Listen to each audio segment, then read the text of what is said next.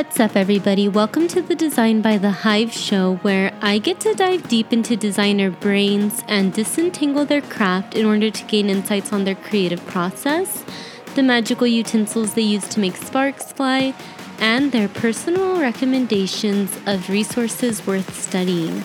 This episode features logo designer William Paterson, where we discuss monetization, communicating with clients, and the golden ratio. Enjoy.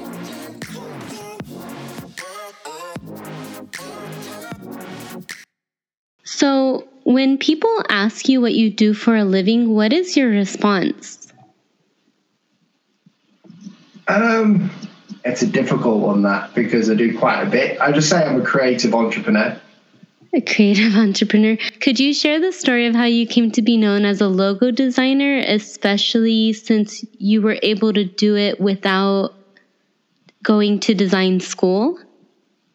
Sure. So uh, basically, I was in. Uh, I failed all my GCSEs, which is like the English equivalent, I guess, of like your your sort of graduation. So I basically didn't graduate from school.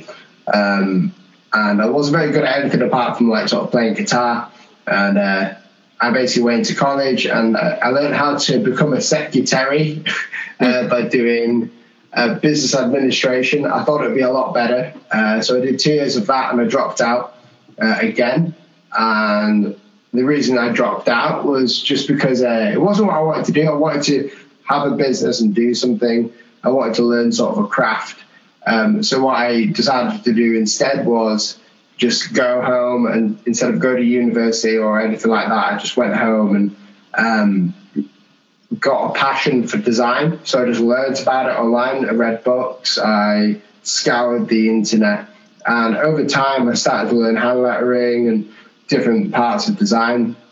And every day just got better and better over five to seven years, and uh, that's how I became a logo designer. It's just because I, I had a fascination in logo design, so I didn't really, I wasn't really fascinated with anything else uh, apart from logos. So I put that as my niche and I marketed myself as a logo designer, and that's how I became one.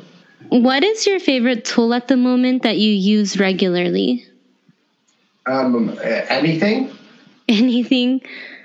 Um, uh, I, I would it might sound silly, but just a pencil.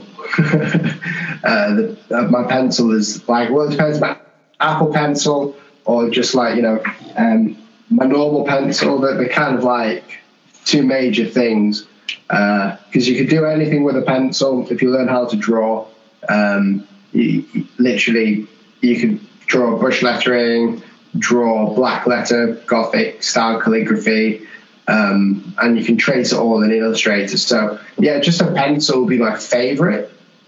And I know that's probably a really bad answer, but uh, no, no, that's perfect. I think that is often the best way to get a good idea out quickly. Would you yeah. say that that's mostly how you brainstorm for clients is with pencil and paper? Kind of, yeah. I, I use Pinterest a lot, so it's a bit like brainstorming is a bit different for me. So uh, as to not sort of dilute what I'm trying to do, I write it all down just on a computer. So I write all my ideas down verbally, and then uh, I'll go ahead after I've done my research and uh, make a mood board and use like a, a feeling uh, to bring. I basically just take images off Pinterest and use that as a mood board and send it to the client, and they can have a look. Or I'll just make one through images I've found in books or the internet. Um, brainstorming is a bit different. I generally have, like, in my mind, I already know what I want through um, just looking at the mood board. And m- most of the time, my first idea is the one that we stick with. Um, but most of the time, I have to kind of like prove to the client that um, other versions won't work as well. Um, so I, I, will brainstorm a few ideas, do concepts, but it's not a long, drawn out process. It's kind of quick just because of the experience and practice about. What are the key principles to communicate successfully with the client so that you deliver what they what they or what they wanting. want. Yes. Um, I think it's by uh, the, the number one thing I've learned is that you know the clients are rarely right. They're not. They're, none of them are right when it comes to. And it sounds like a really weird thing because capitalism would suggest that the customer's are always right. Um, but most of the time, I've found that if you listen to the clients and they give an idea of what the design should be right, like it's it's never what they want because they've not had the professional input. They've not had opinions or that someone who's done this for a while, you know, looking at it and saying it should be like this. Because if you start listening to them too much, like a client, and you start uh, hearing their ideas, and don't get me wrong, there's nothing wrong with listening to their ideas and taking inspiration from it. But if you're doing exactly what they've said or what they want, then you're not actually designing anything. You're just sort of producing uh, their vision for the logo, which will never look as good as someone designing it. So the main thing that I get across to people and to clients when I'm working for them is that I like to have a lot of control uh, with the design. And, you know, my job isn't simply to give you an image at the end. My job is to set forth a brand image. Um, and I'll do that by, you know, taking on ideas that they have and translating them into visual images. And, you know, I'll use my own expertise to um, create something that they may never have thought of before, but something that will work better than what they thought would. If does that make sense? Yes, I, I I see where you're going. Um, also, in the beginning of that communication process, do you how do you go about finding what they do want? Like, what kind of questions do you pose to your clients to kind of kind of d- discern what they really want as far as the logo? Most of the time, I send them a generic. Like if my wife, who sends me emails and stuff, she'll send them a generic um, like question list, and it's it's a question list that I've found to work the best. So let me just try and find it for a sec. Um, here we go. So it's a list of like a few questions, and it's literally just what is the name of your company? Do you have a company tagline or a slogan that can be used as part of the logo? What products or services do your business you provide? Uh, how many years has your company been in business? How many employees? Who's your comp- uh, competition? What differentiates you from your competitors? And it's stuff like that. It's basically asking them uh, a lot of stuff about their business. I never really ask them about their design or what they want. Um, to make sure that I understand what they want is well, I basically just it- it's difficult because the way that I perceive logo design and the reason why I think I've become quite successful in the mid-range logos is because I don't ask them what they want. if they tell me that they want a dog on their logo, I'll instantly take a dislike to that because it's not what they should have on their logo. Especially like, for instance, there is a dog walking company that asked me, um, and it was a very small company, and I do work with small companies, but um, this company asked me to, you know, design a logo, and they've already have some sketches of what they want it to be like, and it had a dog on the front of it, and I was like, well, this is going to be bad. The logo doesn't look good, and they're sort of like asking me not for advice, they're just asking me to design it for them, make it look a bit prettier, which they still won't like. And you know, the reason behind knowing what the client wants is by knowing what the customer wants. If you know what the people are looking for within their company and you can translate that into a visual word mark or an icon, then that's how you know what they want. You know, what they want is something that works well. They don't want a certain idea and an image. They want something to work well. Yeah. Does that make sense? Yes. It's kind of hard to explain. Um, just to kind of sum it up from what I got is essentially the questions you are asking your client is to kind of disentangle what they are about, whereas the mood boards that you pull from Pinterest are the overall feeling. So Yeah. I think that that's a good way to separate those two. I think that that that's a very organized thought process for moving forward with clients.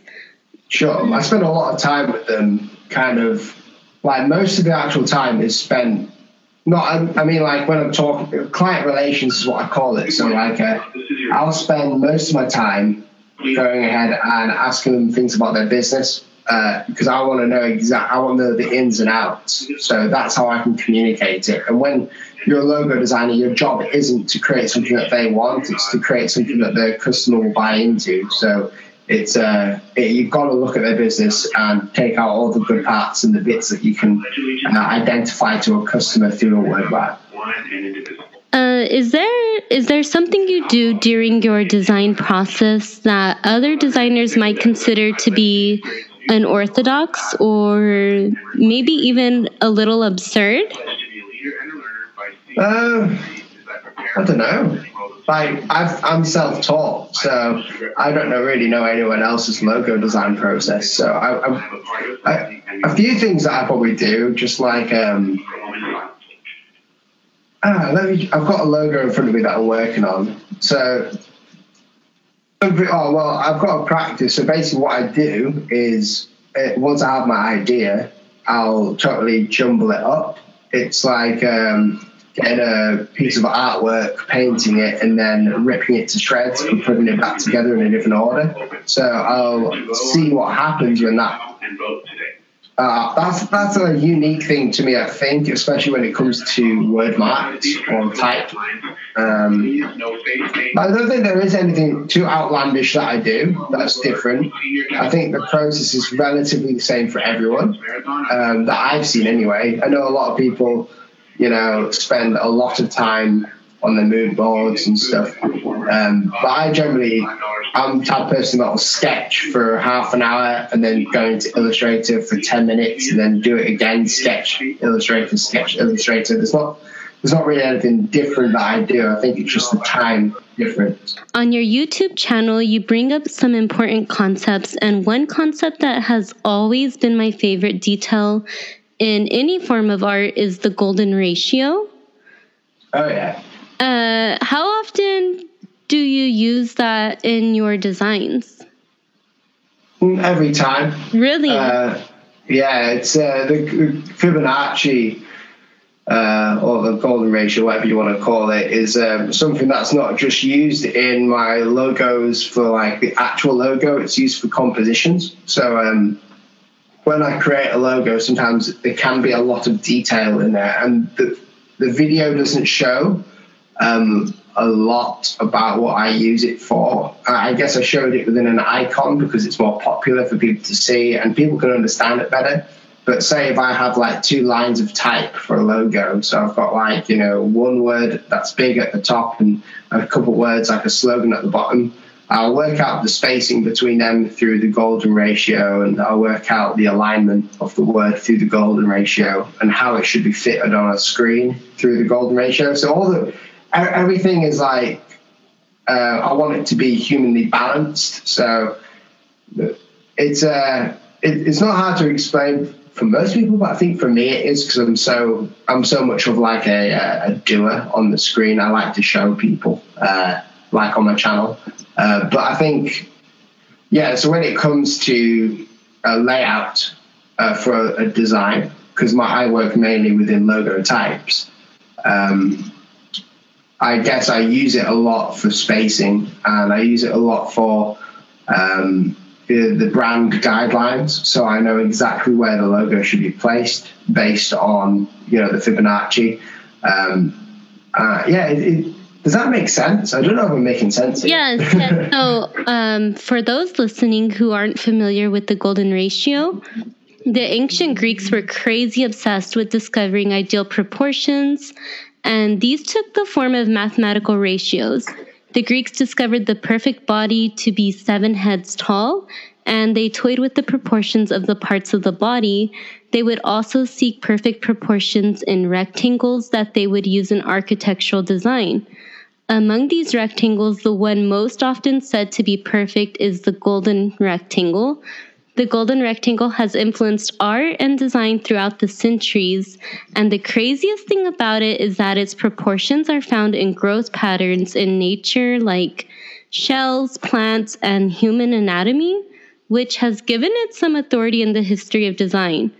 So, I liked that video on your YouTube channel a lot because it was the closest thing to a visual example, especially within logo design, of implementing that that golden ratio and I'm obsessed with that. I'm really into the golden ratios and proportions. So yeah. that's why I wanted to talk to you about it. I was so fascinated when I saw that on your channel. Yeah, it's cool, isn't it? It's uh, kind of like a cheat yeah. you can have. When you understand it, everything becomes a lot easier. I think, with proportion wise. But I must say, at the same time, you know, it's not all about the golden ratio. When you create um, anything, it's a consistent balance. So it's a human, I call it the human balance, which is um, you know, a lot of people don't have the eye for. But I, I always say it's like an eye that you have. It's the, once you start lettering or doing calligraphy, you'll understand what's good and bad and you'll constantly get better but you'll always be in this state of i'm not good enough because you know exactly you're seeing details that you never saw before. So as you progress in design uh, you're basically progressing in your sort of mind's balance to the word mark or whatever you're using and you can see things that other people can't. So uh, like for instance i'm looking right now at a logo that i'm working on for a beard company and they're sort of like I've got about 50 different ones in front of me, and I'm looking at the balances of each word mark and you know the uh, uh, the shapes that I've used with it, and I can tell which one's are better, which ones work, and which ones you know. And, and I haven't actually used the gold ratio yet with this. I've only just like put my ideas down. So sometimes you can just use circles and keep to a certain amount of circles like within a certain scale, and that will bring the same sort of um, visual effect uh, when it comes to a logo design. But when it comes to proportions on a layout, it's incredibly uh, important that you keep to the golden ratio if that's what you want. Um, again, this is hard to explain, but it's it's not all, with logo designs and icons. You don't have to work within the golden ratio all the time. It's just about uh, consistency in your proportions. Like, are you keeping things consistent? Kind of like kerning. Kerning isn't consistent mathematically, but optically, it's an illusion, so it looks like it's consistent. Do you get the drift? Yes, yes. If people had to teach themselves how to do what you do, are there any instructional books that you would recommend? Um, I guess not instructional books. I mean, like, I, it's hard to. Are you talking from a logo design standpoint or hand lettering or? Uh, I guess logo design, uh, graphic design. Sure. Uh, I guess I've got this old book, but I can't remember the name of it. But it's quite old. It was printed firstly in the 1930s, and then it was printed again in the 1950s, and it's from a sign painter in Europe. And he uh, he explains perfectly uh, about type and the history of it. And I think with design nowadays, if you're going to be a graphic designer, you need to know um, communication, and you need you need to understand how type affects communication and the feelings behind it. So I would suggest getting books dedicated on typography, uh, because most of the time in graphic design, if you're working for an advertising company or you know, working on you know branding or whatever, type has a huge factor to play, and that's one of the biggest things. If you if you're looking for icons or you know logo design things without words in them, uh, I would still suggest to look at the type you know books that you can get, um, especially the older ones, because there's not as many books nowadays talking about typography. Uh, that has any relevance to proportions or any relevance. Um, but I would say, you know, you've got to be creative in yourself. So go ahead and do it yourself uh, whilst researching online. but try and find books that are hidden gems because like nowadays, you know, I have to spend you know a hundred pounds, which I don't know how much that is in dollars. It's quite a lot on like one little book. Yeah. Um, that was printed years ago that I could like just so I can learn one thing from it. Um, so I guess like for me, because my job has solely been just me learning, um, I could tell you if I could, I could tell you thousands of different ways to learn uh, logo design, but or anything like that. But all it really is is you know how much time do you spend doing it? You know, if there's a saying, isn't there, where if you spend ten thousand hours doing something, you'll become very good at what you're doing, and you'll get noticed for doing that. You know. Um, and you know, I've spent more than ten thousand hours doing what I'm doing just by practice alone.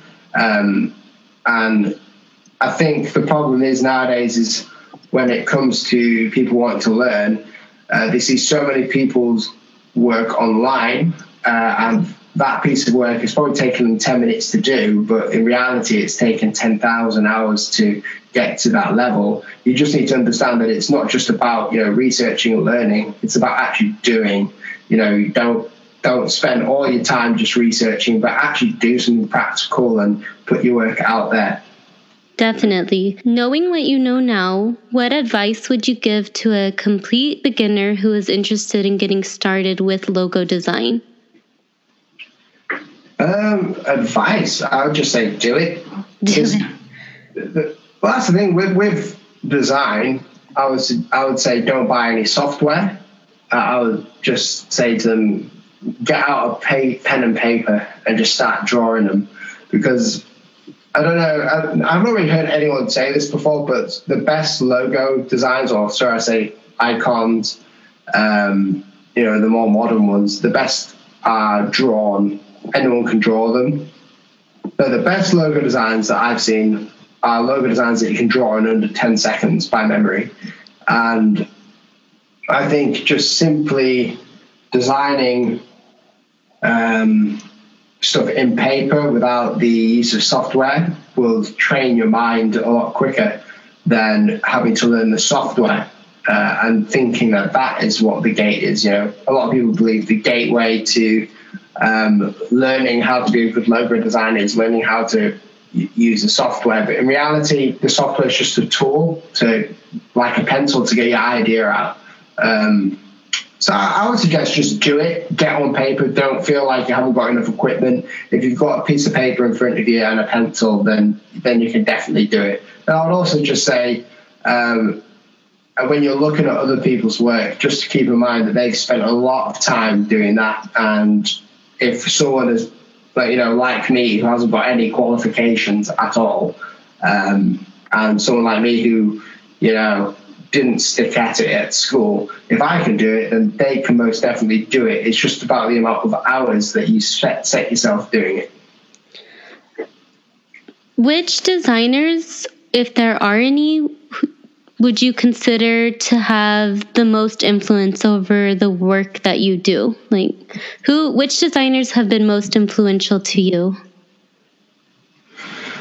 Uh, I'm not too sure because, like, when I came into the design field, it's kind of like a kid in a sweet shop. It's uh, there's just so many. There wasn't ever one designer that I was like, oh, his work is always so amazing. It was more kind of like um, looking at major companies and looking at their logos uh, and saying, oh wow, isn't that cool?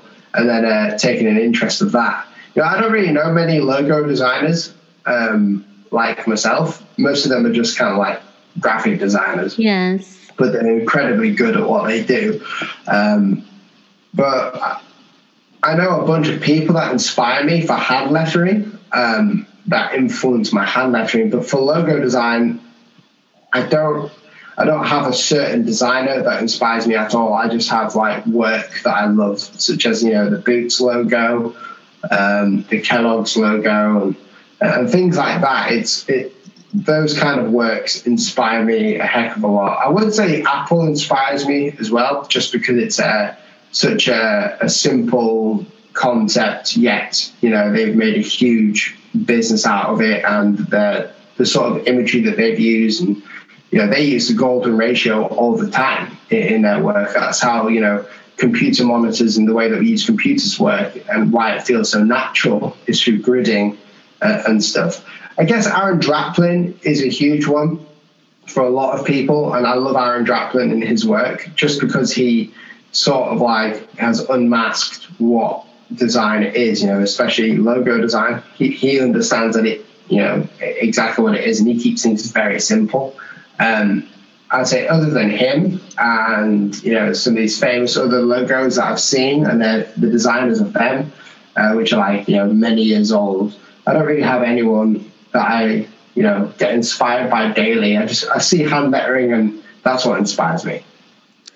Um, before I let you go, do you have any parting words or advice for the people listening?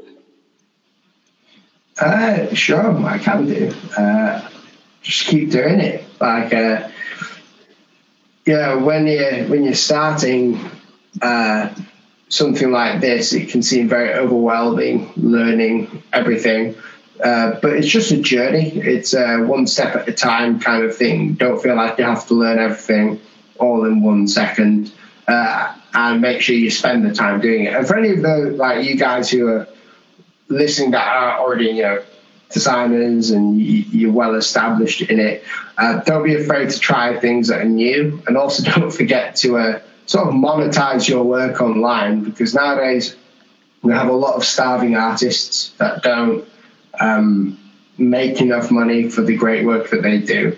And I think that's just because you made bad business decisions and like like everyone else does. Uh, but I think if you were to learn more about the business side of design and how you can monetize the work that you do and how to get publicity for the work that you do, I think uh, your, your career will like ever increase. You know, you'll keep increasing in your career. So uh, that's what I would say. Uh, just keep doing it and create some awesome things. Uh, I want to be mindful of your time. I don't want to take up too much more of it. But since you brought up monetization, could you elaborate maybe on advice on pricing for, I guess it would be not even specific to your industry, it could even help others in other creative fields, I guess. Mm-hmm. Maybe the advantages of pricing hourly versus pricing in a more static or yeah i don't think uh, one advice i'll have for uh, hourly pay is don't do it. Uh, it's it's not good. I think uh, you know when i've worked for companies you know and they've expected me to give a rate per hour and you know i get really boggled by that because technically I'm providing a company a service, but at the same time I'm providing them with something at the end of that. You know, I'm providing them with a, like a tangible thing that they'll yeah. one day see. Um, so I'm like, you know, what I do is I've never rated myself per hour. I've never given myself a rate. I just say what, you know, the difference between me pricing a logo, you know, for like a few thousand pounds and someone else pricing it for like a hundred pounds is that uh, I've chosen to value myself more than they have. So I think a lot of psychological games happen in in this sort of field of design. I think monetization is a huge topic, uh, but when it comes to pricing yourself as a designer, know, you've got to price at what you are worth. So you know, I, every year I actually increase what I want to price things at. And that's because every year I'm getting tons better at what I do. Um, and it's the same with everyone else. If you stick at something, you'll get better and better. So therefore, you can charge more and more. So like uh, when it comes to design, never do an hourly pay if you're a freelancer. It doesn't make sense uh, because you, are giving someone something, and the problem is, I think a lot of the times, a lot of people try and penalize you um, and give you a penalty for being good at what you do. So, say sometimes I've worked for a company and they've hired me out, and I said it will take about a month uh, to do this, and they were pretty happy that you know they weren't charging me by the hour. because the, the price that I gave them, you know, was a fair price. And they, they were kind of like, oh, it's okay, you can sort of spend a month. Uh, little did I know, it was the end of that week where I finished the project and I asked for the same amount of money uh, that I originally quoted them. And they tried to stop it. Like they tried to lower my price. And the reason was, was because I didn't spend as much time on the design. So therefore, they were they weren't going to pay me uh, for, for what I originally quoted. And I just said to them, you know, uh, we're on good terms now, and obviously they did pay me. But I said to them, um, you can't just like you know disqualify me uh, the work that I've done because I didn't spend the time in it. You know, I spent ten thousand hours practicing so that in a week I could make this for you. You know, you you haven't paid me for you know the design in itself. You've paid me for my experience and my knowledge, and you can't you know penalize me for getting it to you quicker. It makes no sense, yeah. And that's why I don't pay by time because time is you know although it's not subjective eh, in the sort of you know scale, but it's actually subjective to money. So like people rate their time. I, my time is priceless. I think.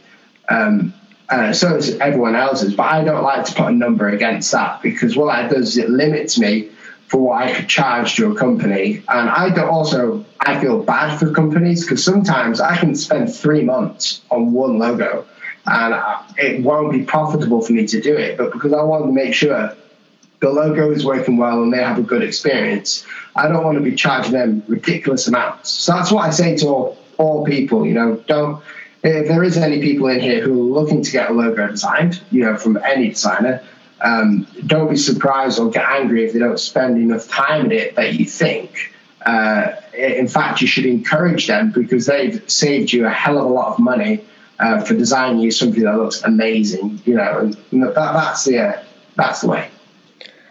I I agree with you completely, and I think especially as far as raising your rates and not charging hourly and knowing your worth, I think you can always get away with charging more as long as you consistently yeah. over deliver and do the remarkable work. Then no one will ever question you. I think that that's very fair. That's a very fair way to look at that. Yeah, I think like uh, you know, someone could do the exact same logo as me um, and charge less or more. And you know the reason why I charge what I charge is because I want to charge that. That's all that it's down to. You know, that's there's a I put videos out on my channel saying you know how much does a logo design cost, but the the moral of the videos was you know I charge what I charge because that's what I want to charge. You know, and it's not because it's a profiting thing because you know I can stop doing design uh, altogether and still make money through YouTube or through selling stuff. You know, it's not like client work is a huge part of my life, even though it is. It doesn't have to be. Um, so I charge what I charge because I want to. And if I say, you know, oh, that's worth, you know, what what is this project worth to me? Well, this project's, let's say, a random number. This project's like worth two grand to me. So I'm going to charge them two grand. And that's what it's worth to me. Uh, and they will say, on the other hand of that, is this guy worth two grand to us? Are we going to part ways with two grand? And you know, it's uh, and they may go to another designer and say, you know, oh, he's a one thousand pound client, and you know, Will, he's a two thousand pound client. But then, sorry, not client, but a designer. So, like, which one do we choose? Do we choose this one thousand pound client or the two thousand pound client? And you'll be very surprised to know that most of the time they'll choose me or someone who's charging higher because they expect more and they'll they think that there's more value on that yeah. and they believe that that logo design will be even better after that. So and they could do the exact same work or even more than me. Some people do, um, and you know that's the thing of it. It's it's kind of like not a game, but it's uh, sort of understanding what you're worth and not to take the money side too serious. If a client takes it hugely serious, the money side, like ridiculously serious, saying, you know, they want to get their money's worth and stuff, that's when I sort of like don't want to work for them. Yeah. Because, you know, if they're going to work with me on this, and if I'm going to be doing stuff for them, I want to make sure that they're not in it just for you know because I'm a cheap person or because I afford or they can afford me. And that's why I never give discounts no matter what. I only do free or full work, so it's all paid for or it's all free.